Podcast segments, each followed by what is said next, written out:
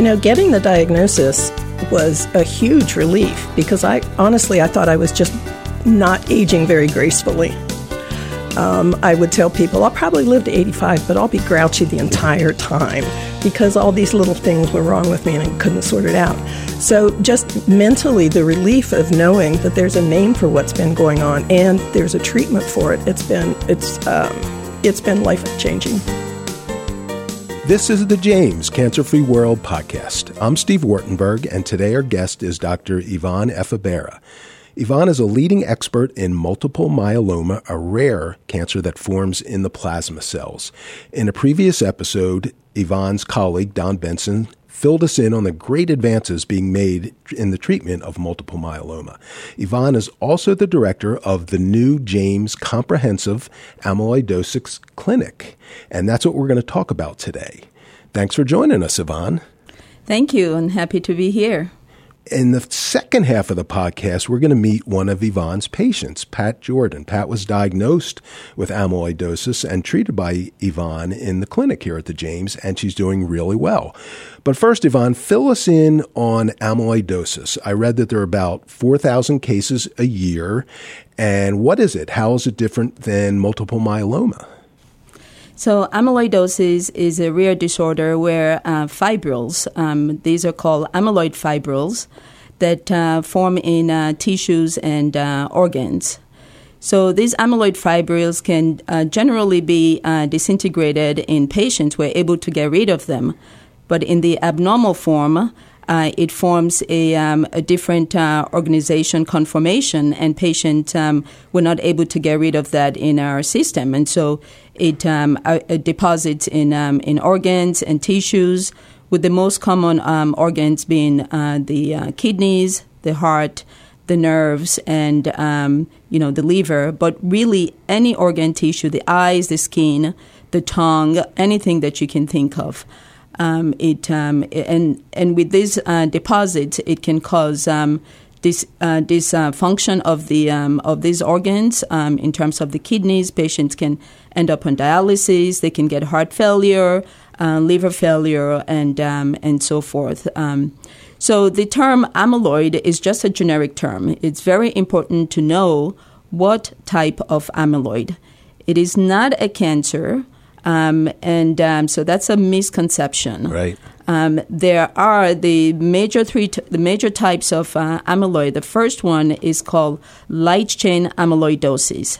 And that's put in the same category um, as multiple myeloma. And that's why people actually confuse it as a cancer because this type of amyloid, called light chain amyloid, is treated as you would treat multiple myeloma with the chemotherapy and um, in some cases, giving patients stem cell transplant, autologous transplant using the patient's stem cells. So that's just one component of amyloidosis. The second component of amyloid is called secondary amyloidosis. And this type of amyloid is due to chronic inflammation. So, patients with uh, rheumatoid arthritis, which is the most common, their risk of developing secondary amyloidosis is about um, you know 16 times higher than patients without uh, rheumatoid arthritis. And the most common organ in that case is the kidney. And then you have the um, another type of the secondary amyloid that is called a wild type amyloid. That, did, did you say wild? Wild type. Wild. Okay. Yeah. And the other name for that is called senile amyloid because it affects older people, uh, spe- uh, especially uh, men uh, 60 and above, and it specifically attacks the heart and causes um, heart failure. So this is something that happens sporadically. Okay, so there are different um, uh, different subsets of uh, secondary amyloidosis, um, and the third type is called genetic amyloid or hereditary amyloid, where there is a mutation, a gene that is mutated and gets passed on from um, parent to children. So it is, um, you know, 50% risk if a parent has the mutation, 50% chance that this mutation gets passed on to any child. Each child, okay. And the um, and so these are the most common, um, you know, organs that are affected here. are the nerves, um, in terms of like neuropathy, burning, not feeling your your um, you know the nerves, um, not feeling sensation. The um, you know the the liver can be affected, the heart, and um, you know even uh, tissues and the gut. So any really any organs, but this one is a is a genetic mutation, and all these different types are treated differently. So it is very very important to know what type of amyloid a patient has because you don't want to treat right. give the give the uh, you know the wrong treatment you know um, for uh, to the, to a patient.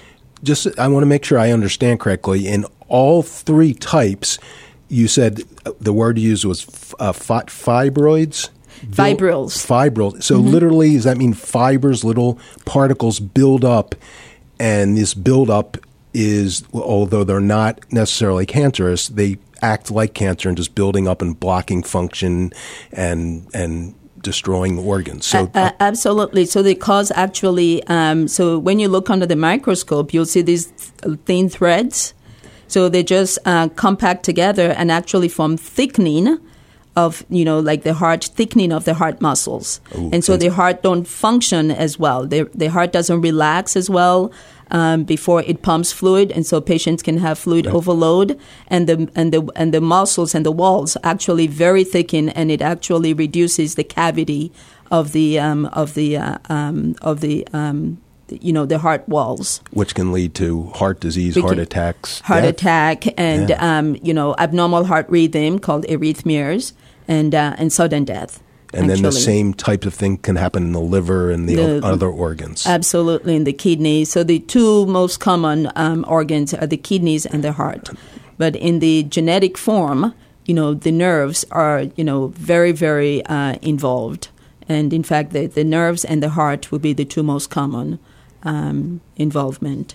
So I, I, get the sense that because this is such a rare um, disease, and again, I'm careful not to say cancer, a rare disease, and in order to understand what it is, you need to do a genetic profile of a person that perhaps 30, 40, 50 years ago, people had it and doctors couldn't diagnose it. Absolutely. So the um, the one that we know most about is the light chain amyloid, because those we can measure proteins in the blood. So the light chain amyloid is the one that's in the same family as multiple myeloma. So the um, proteins um, are called the light chains, and those light chains are produced by the uh, plasma cells. And so we can measure those in the blood, and we can see how much is being produced. And when we treat patient, we can see how much they're responding by, by the labs. Um, the other types, though, there are no markers, nothing to, to measure by.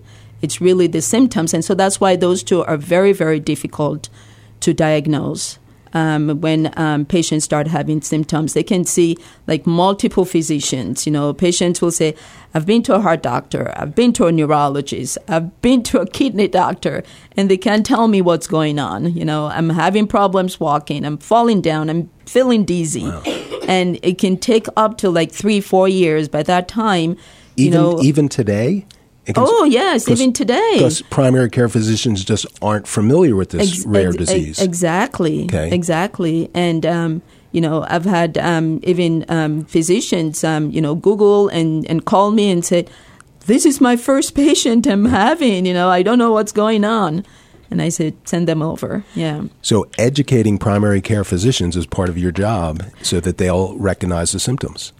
Absolutely. So the um, you know the the companies, especially for the um, you know the wild type and the uh, familial amyloid. So, what is the diagnostic tool to determine that someone has the, these one of the three forms of amyloidosis? Right. So, um, most patients actually um, present with their symptoms. Okay. Um, for example, the increased neuropathy and the uh, and the um, heart failure. I mean, so the, the first thing is doing, you know, lab works, and um, but foremost, putting amyloid in your differential. Okay, so if someone comes in with say heart failure, you will do um, an um, echocardiogram, an ultrasound of the heart to see if the heart is thick. If you see the heart is thick, then you do further testing like a cardiac MRI to see. But also, you will do um, blood tests. You want to also um, assess for, you know, the light chain. So do the, um, you know, CBC blood count, kidney test, you know, urine test, um, um, you know, uh, the uh, labs that we do for the um, multiple myeloma, um, the uh, free light chains and the uh, immunoglobulins, um, but also checking the liver, just um, you know labs. So if you do a urine check and you see proteins in the urine, the next step will be to do a 24-hour urine to see how much protein is, is in there. And then from them on, you can move on to say, well, we need a biopsy. So the key is biopsying the, the, the tissue of the organ to see, you know, um, it, what, um, what's, um, why that organ is not performing well. And then you will stain for um, amyloid and other, and other things. In the, um, in the course, in, the, um, in patients that you do this testing and all of them are negative, you know, especially for the blood work in terms of the, you know, the proteins, that they're normal, so they don't have the light chain amyloid, you will still do the biopsy. And then with those biopsy, you will stain for the amyloid. And even with the staining for the amyloid, you want to make sure it only stays amyloidosis. You want to send for a specific test called mass spectroscopy. They will actually identify the um, the amyloid in the um, in that tissue and tell you exactly what type of amyloid it is. Okay. And then, um, of course, um, if it is uh, not the light chain amyloid, it is one of the other types, then if it's suggestive of um, a um, genetic amyloid, then you would do genetic testing. Okay? Did, did yeah. It, you do genetic testing to the, determine if it is a genetic mutation absolutely. so that that person and their yeah. family would know. Mm-hmm. But most importantly, taking a family history is yeah. very, very important. Okay? um, you know, in patients who um, just having symptoms that haven't gone to see a specialist yet or, you know, doing a, a, a history. Okay, you're having all these symptoms. Anyone in your family with similar symptoms, anyone having problems, falling down or dizzy, anyone have problems with heart, any of your family with nerve problem, not feeling their legs.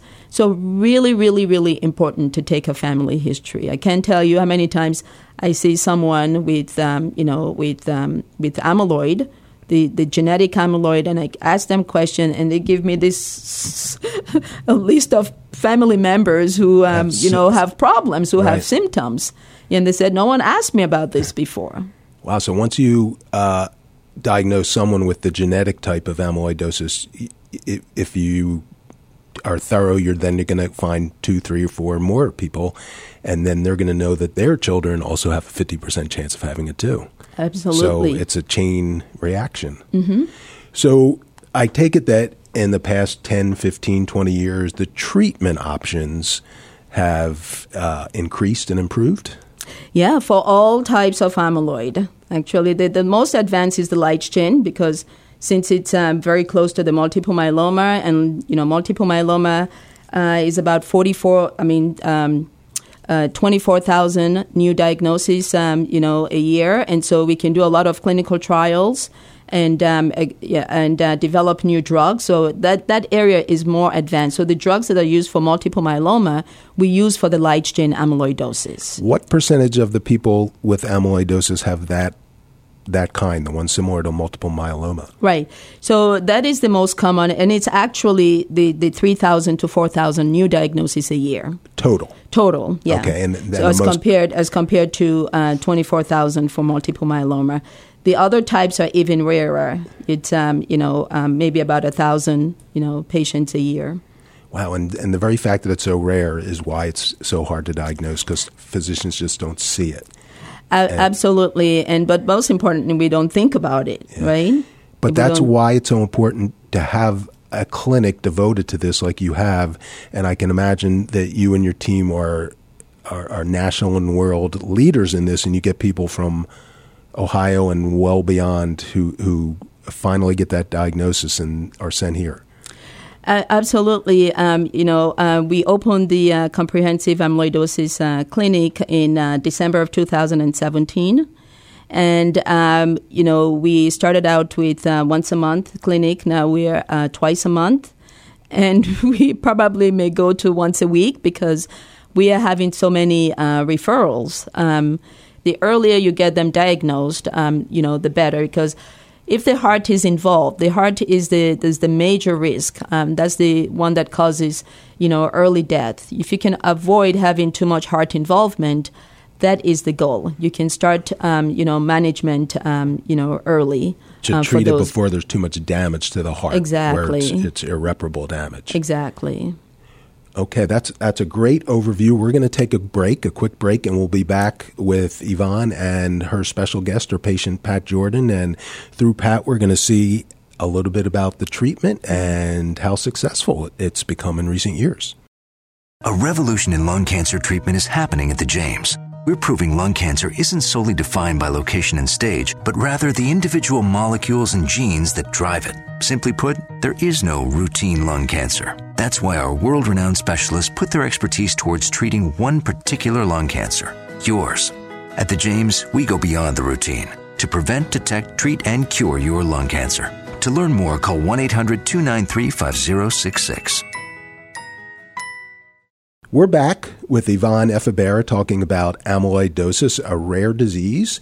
And Yvonne, why don't you introduce us to our guest, Pat Jordan?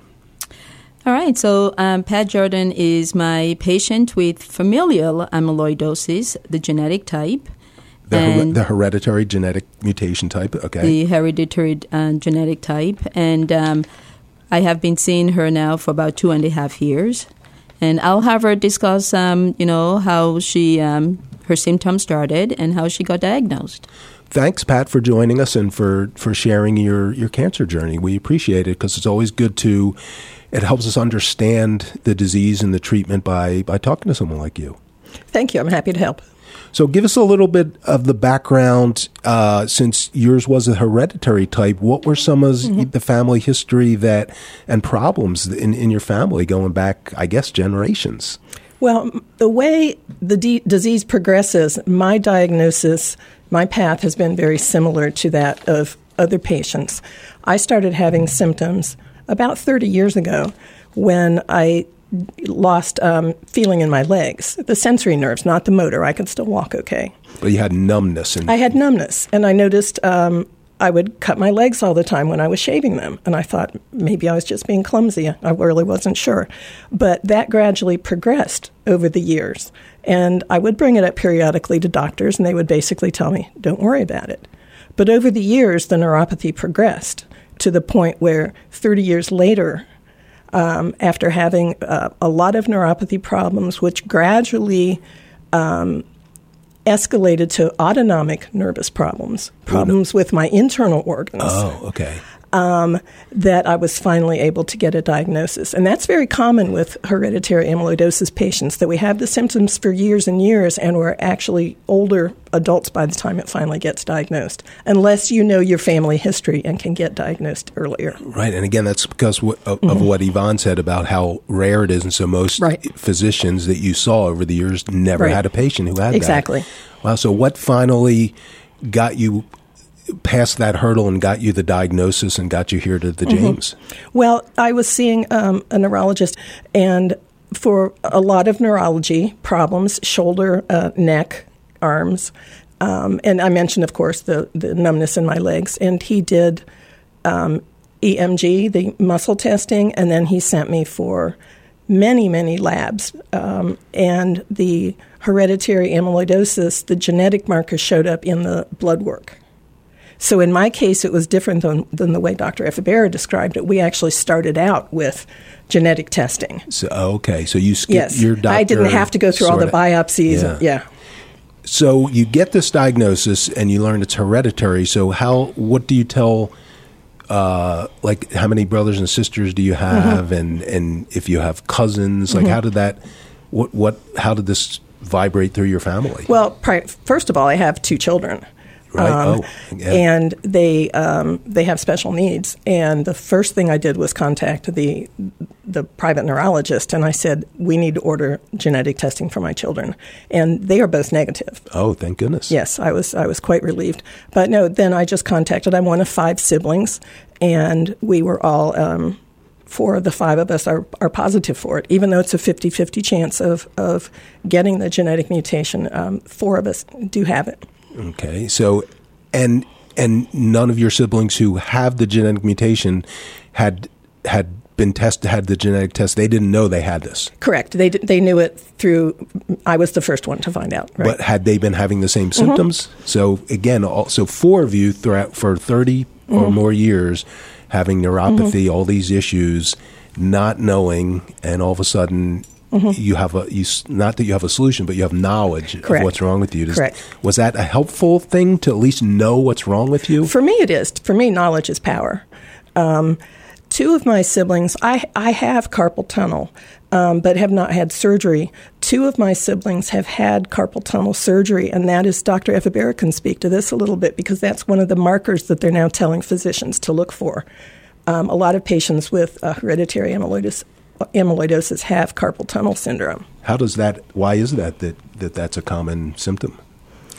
Yeah, so um, regardless of the um, of the amyloid, the type of amyloid, um, patient um, because as I mentioned, amyloid can depo- deposit in any in any tissue or organs, and um, the uh, the nerves because carpal tunnel has to do with the nerve, Nerves, right, right? yeah. It's an it's a nerve in your in your arm that um, you know gets swollen or impinged by tissues around. And um, same as the spine. So, um, in fact, about 13 to 16 percent of patients who have carpal tunnel surgery or spinal surgery, studies have shown that actually um, 16% of those patients have been diagnosed, um, you know, with um, uh, amyloidosis. In fact, when you check when you check those, um, you know, tissues from the carpal tunnel and the spinal surgery, uh, 16% will have um, amyloidosis, and then you can do genetic testing. In fact, one of the um, studies we're going to be doing is um, um, correlating with the uh, with the surgeons and the spine surgeons, the hand surgeons that um, you know in patients who come in for carpal tunnel surgery or spine or uh, spine surgery to take a sample so we can check for amyloid Well, that- as a as a first step, so you can um, you know we can get the diagnosis um, early. So I just want to mention, um, you know, depending on the type, so there are hundreds, more than a hundred type of mutation in genetic amyloid. So depending on the mutation that you have, the symptoms, you know, are different. Oh, so, So there's patient- one genetic mutation that causes this. there's a exactly. hun- there are over a hundred- over a hundred, over a hundred types of genetic mutation. So, um, one mutation, a patient can have actually more neuropathy than heart problems. Oh, okay. Another mutation, a patient is more prone to having a heart problem than the nerve problem. Okay, some patients will start first with nerve, and then it progresses to heart. And some patients, the heart, um, you know, um, um, uh, symptoms start before or um, with milder uh, neuropathy. So all depends on the mutation. Some patients have an overlap, but major, um, you know, will have symptom will be um, of one major organ and less of the others. So in Pat's family, the mutation was was centered on the nerves first. Is is that Mm-hmm. So- the neur- Right, right, neuropathy right. So- and carpal Right. tunnel? And so did you- did you get your heart tested to see if it advanced there? And Yes, and that's one of the major goals of therapy is to make sure that the heart stays clear. Um, I I've had uh, cardiac MRIs, and I had another uh, newer test called a PYP scan that Dr. Efebera knows about um, to make sure there are no amyloids in the heart. and, and your heart's doing pretty good. Yep. Mm-hmm. Well, good. Knock on wood. Yep, I know. Okay.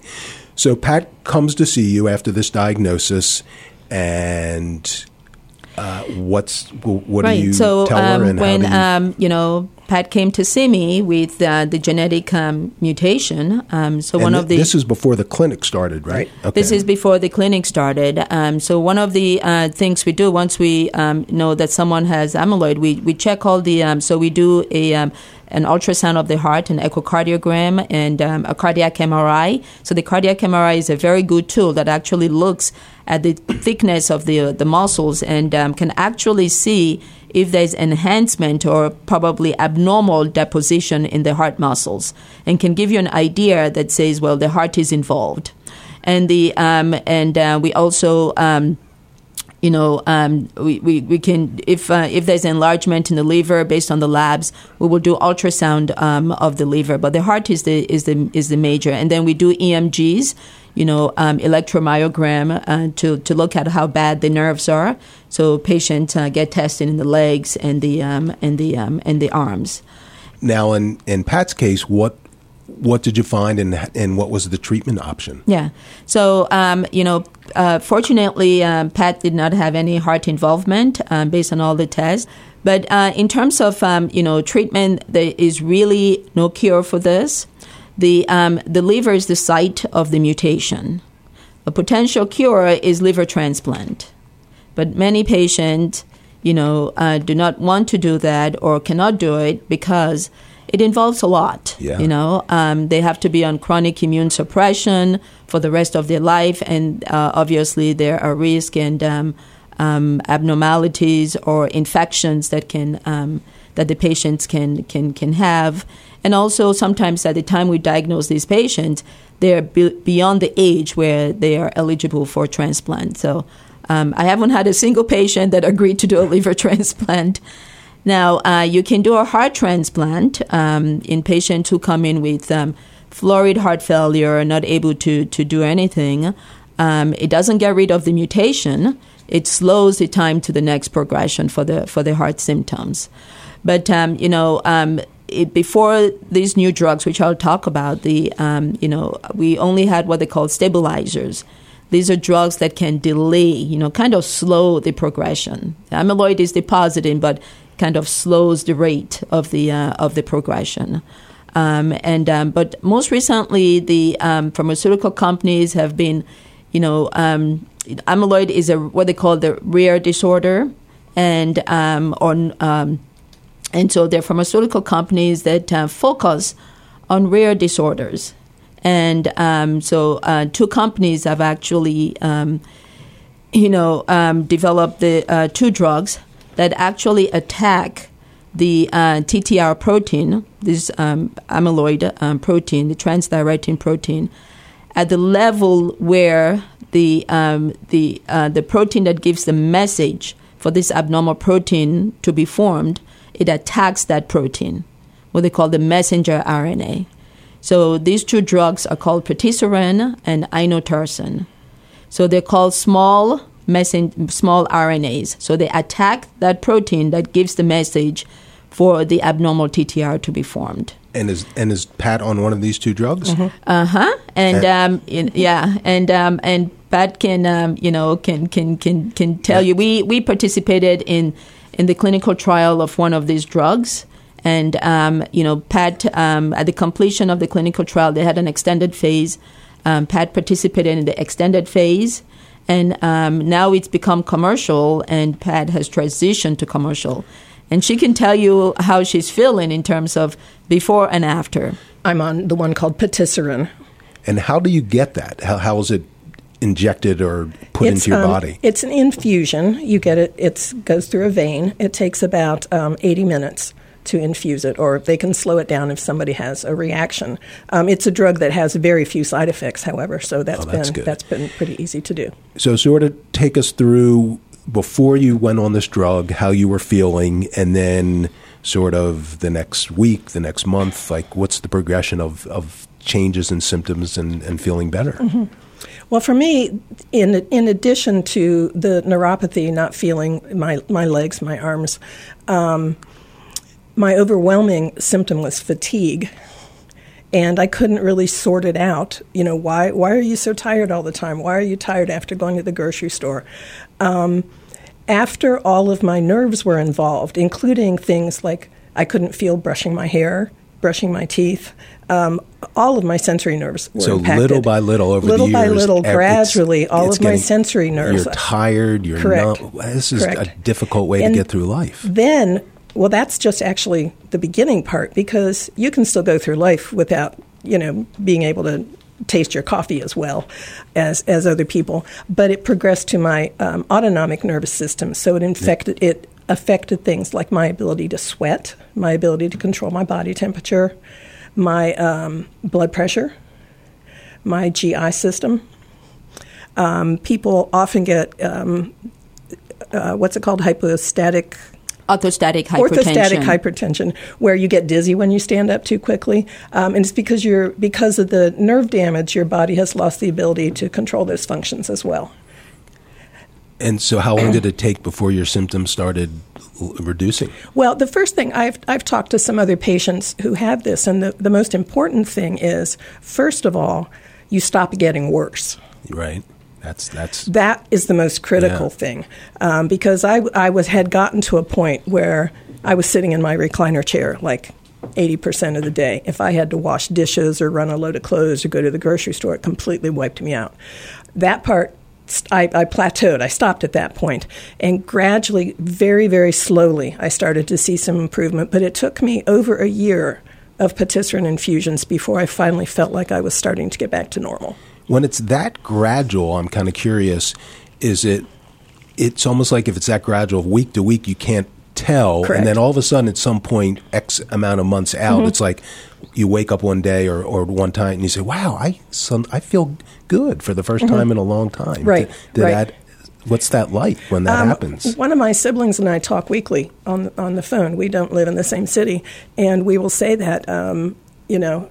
I smelled coffee today, or, or um, last week my lower lip was tingling, as if um, you know when you when your arm falls asleep and it wakes up and you get that tingly feeling. My lower lip was tingling, that you and never like, could have feel Right. before because of the neuropathy. at least not for many Yeah. years, right? So gradually, the nerve function is is very very slowly being restored because it took thirty plus years for the damage to Right. occur.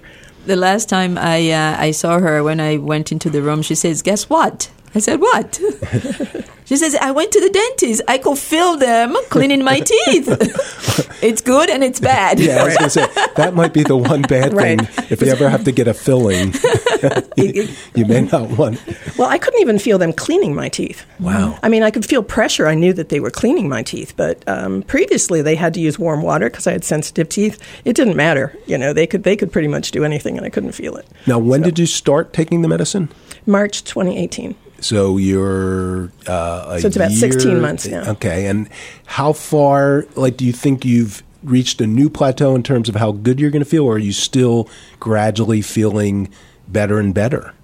Oh, I hope it continues to be better and better. I'm assuming that the that the misfolded proteins will continue to clear out of my nervous system, um, so that I can get back to functioning like a closer to normal. So this is a lifelong treatment, like taking um, blood pressure medicine because it's in the gene. You know, you can't stop treatment. So, um, so it's given. This drug is given once every three weeks, and now um, there's a, a, a second clinical trial that's actually looking at the drug given by shot on the belly um, every three months. So, which will be, um, um, I mean, really, really uh, good for uh, for patient, and hopefully they can do it at home too. You know, uh, give it uh, to themselves at, at home every uh, three months. So that clinical trial is ongoing now at um, at OSU, where we um, you know randomize patient to the IV every three weeks or to the shot every three months, and um, and hopefully if the shot is just as good as the IV, then everyone will be switched over to the shot. That would make life a little easier for you. Yeah. Right. So, Pat, how, has your life changed after 30 years of not knowing what's wrong with you, being tired, numb, ting- uh, I mean, how's your life changed? You know, getting the diagnosis was a huge relief because I honestly I thought I was just not aging very gracefully. Um, I would tell people I'll probably live to 85, but I'll be grouchy the entire time because all these little things were wrong with me and I couldn't sort it out. So, just mentally, the relief of knowing that there's a name for what's been going on and there's a treatment for it, it's been it's um, it's been life changing. Wow. Uh, what do you do now that you couldn't do before? Well, I don't think we're really at that point yet. It's more like where where was I 30 years ago? Wow, you know. so, um, so you've turned back, you found the fountain of youth. well, that would be nice. Okay. so I take it you've gotten to know Yvonne pretty well over the, the past few years. How, how would you uh, describe her? she treats all of her patients like we are her family members. I have. She's the only physician I've ever had who gives everybody a really big warm hug when she walks in the room to I, see I've you. heard she's a hugger. Yes, yeah. yes. um, and through setting up the amyloidosis clinic, um, which I'm sure we'll talk about in just a minute, it's um, I see all of the doctors, and I really feel like I'm part of a community. It's it's really been amazing. Before the clinic opened, um, on my chart, I have probably 20, 25 physicians listed that I've seen over the years. Um, now, instead of running around campus or to the other satellite locations, we just go to um, the James, and the doctors come to us. And it's been it's just that part has just changed my life dramatically too. Yeah, that's a great point that we didn't talk about before. That by having a clinic, that means every resource that a patient with amyloidosis needs is there in one setting, one Right. physical location, Yeah. and they don't have to, and they can just come and get everything they need. So, you know, because amyloid affects so many organs, um, patient, um, you know, um, goes to see a cardiologist, a neurologist, a kidney doctor, a, uh, a hematologist. So I, I formed this uh, comprehensive clinic. You know, there are cardiologists who are interested in amyloid. We've gotten to know, you know, I got them interested in amyloid. and the kidney doctors, you know, and um, and neurologists, and of course hematologists and physical therapy because amyloid affect the muscles, and you you know physically patients can start out with being strong, and six years later they're on wheelchair, they can't even get up, you know, and you you see that uh, you see that trend. So physical therapy is an is an important part. And now we have in family members um, because now we have free testing that can be done. Actually, we have kits where patients, um, you know, um, family members who want to get tested, who think they who having symptoms but want to know if they're affected. Um, we, um, you know, we have the um, the swab where they can um, actually um, swab their saliva and send it directly to the um, to the lab that does it, and it's free of um, free of charge. Wow, that's great, and you can you can uh, diagnose it in a lot of people. mm-hmm. Right. How are there any other uh, amyloidosis clinics like this in in the country? Um, not in uh, in Ohio. There are probably maybe four in the in the the country. entire country. In the entire country, um, we are the only one in uh, in Ohio. Uh, Yvonne, if anyone wants more information or perhaps has a family history that makes them think that perhaps they could have this, how can they contact you? So, um, you know, the good thing is we're on the website, so you can just uh, Google the uh, Comprehensive Amyloidosis Clinic, Ohio State University, and it will come up. Well, thank you both for sharing your stories, for sharing all this information about this this rare disease, and, and the great work you're doing in the in the clinic. And and Pat, I'm glad to hear you're doing well. That that it's it's kind of heartwarming to hear your story and that you're doing so well. Great, thank you, Steve. And thank you, Yvonne. Thank you. This podcast is brought to you by the Ohio State University Comprehensive Cancer Center, Arthur G. James Cancer Hospital, and Richard J. Solove Research Institute. For more information, check out our website, cancer.osu.edu.